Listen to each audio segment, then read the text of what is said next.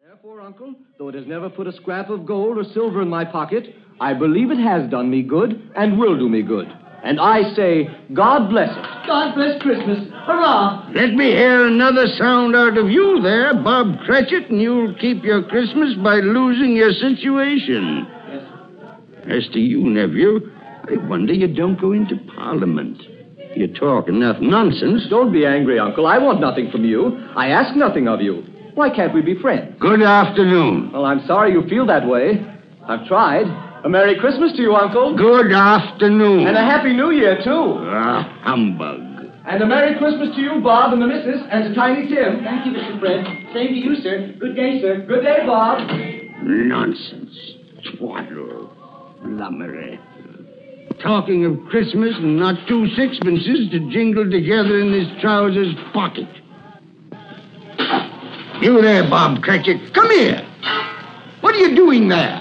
I was only putting a bit more coal on the fire, Mr. Scrooge, seeing it's so cold in there, sir. Why, you put that coal back into the scuttle. A fire! A fire, indeed. I can tell you, if you use coal at that rate, you and I will soon be parting company, Bob Cratchit. You understand that? There's many a young feller like your situation, you know. Oh, I'm sorry, sir. My fingers were getting a little stiff with the cold. Then put on your mittens. There's someone at the door. See who it is. Yes, sir. Good afternoon, sir. Good afternoon. This is the firm of Scrooge and Marley. Yes, sir. I should like to see the head of the firm, if I may. Oh, very good, sir. What is it? A gentleman to see you, Mr. Scrooge. Huh? Have I the pleasure of addressing Mr. Scrooge or Mr. Marley? Marley's been dead these seven years tonight. I'm Well, Scrooge. now, Mr. Scrooge, at this season of the year, it's only fitting that we who are more fortunate should raise a fund to buy the poor some meat and drink and means of warmth.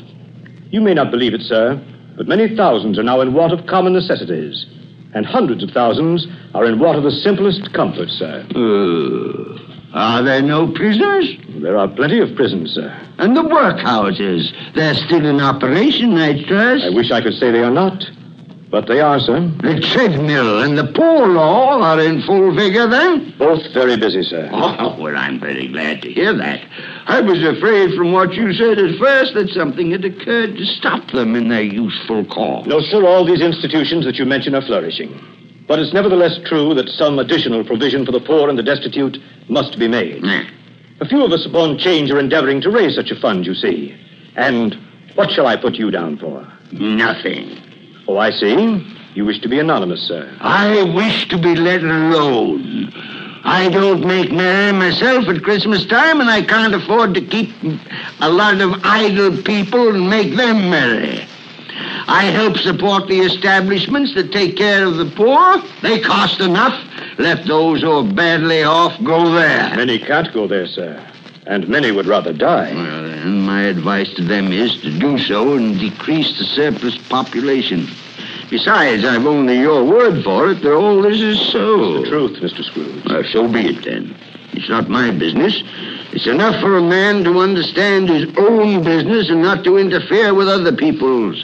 Mine occupies me constantly.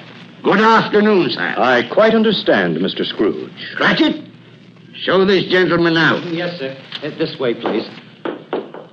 Sir, I couldn't help overhearing. I, I should like to contribute threepence. Uh, Cratchit! Yes, sir. It, it isn't much, but it's all I can afford. But there are others in worse situation than I. You're a generous fellow. I wish I might say so of your employer. Cratchit! Yes, sir. Good afternoon, sir. Good afternoon.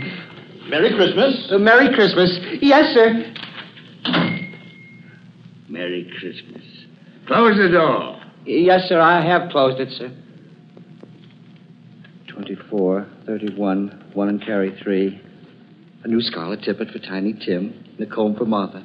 33, three and carry three. Hair ribbon for Belinda. 4, 7, 12, 15. I suppose you want the entire day tomorrow. If it's quite convenient, sir. It's not convenient and it's not fair.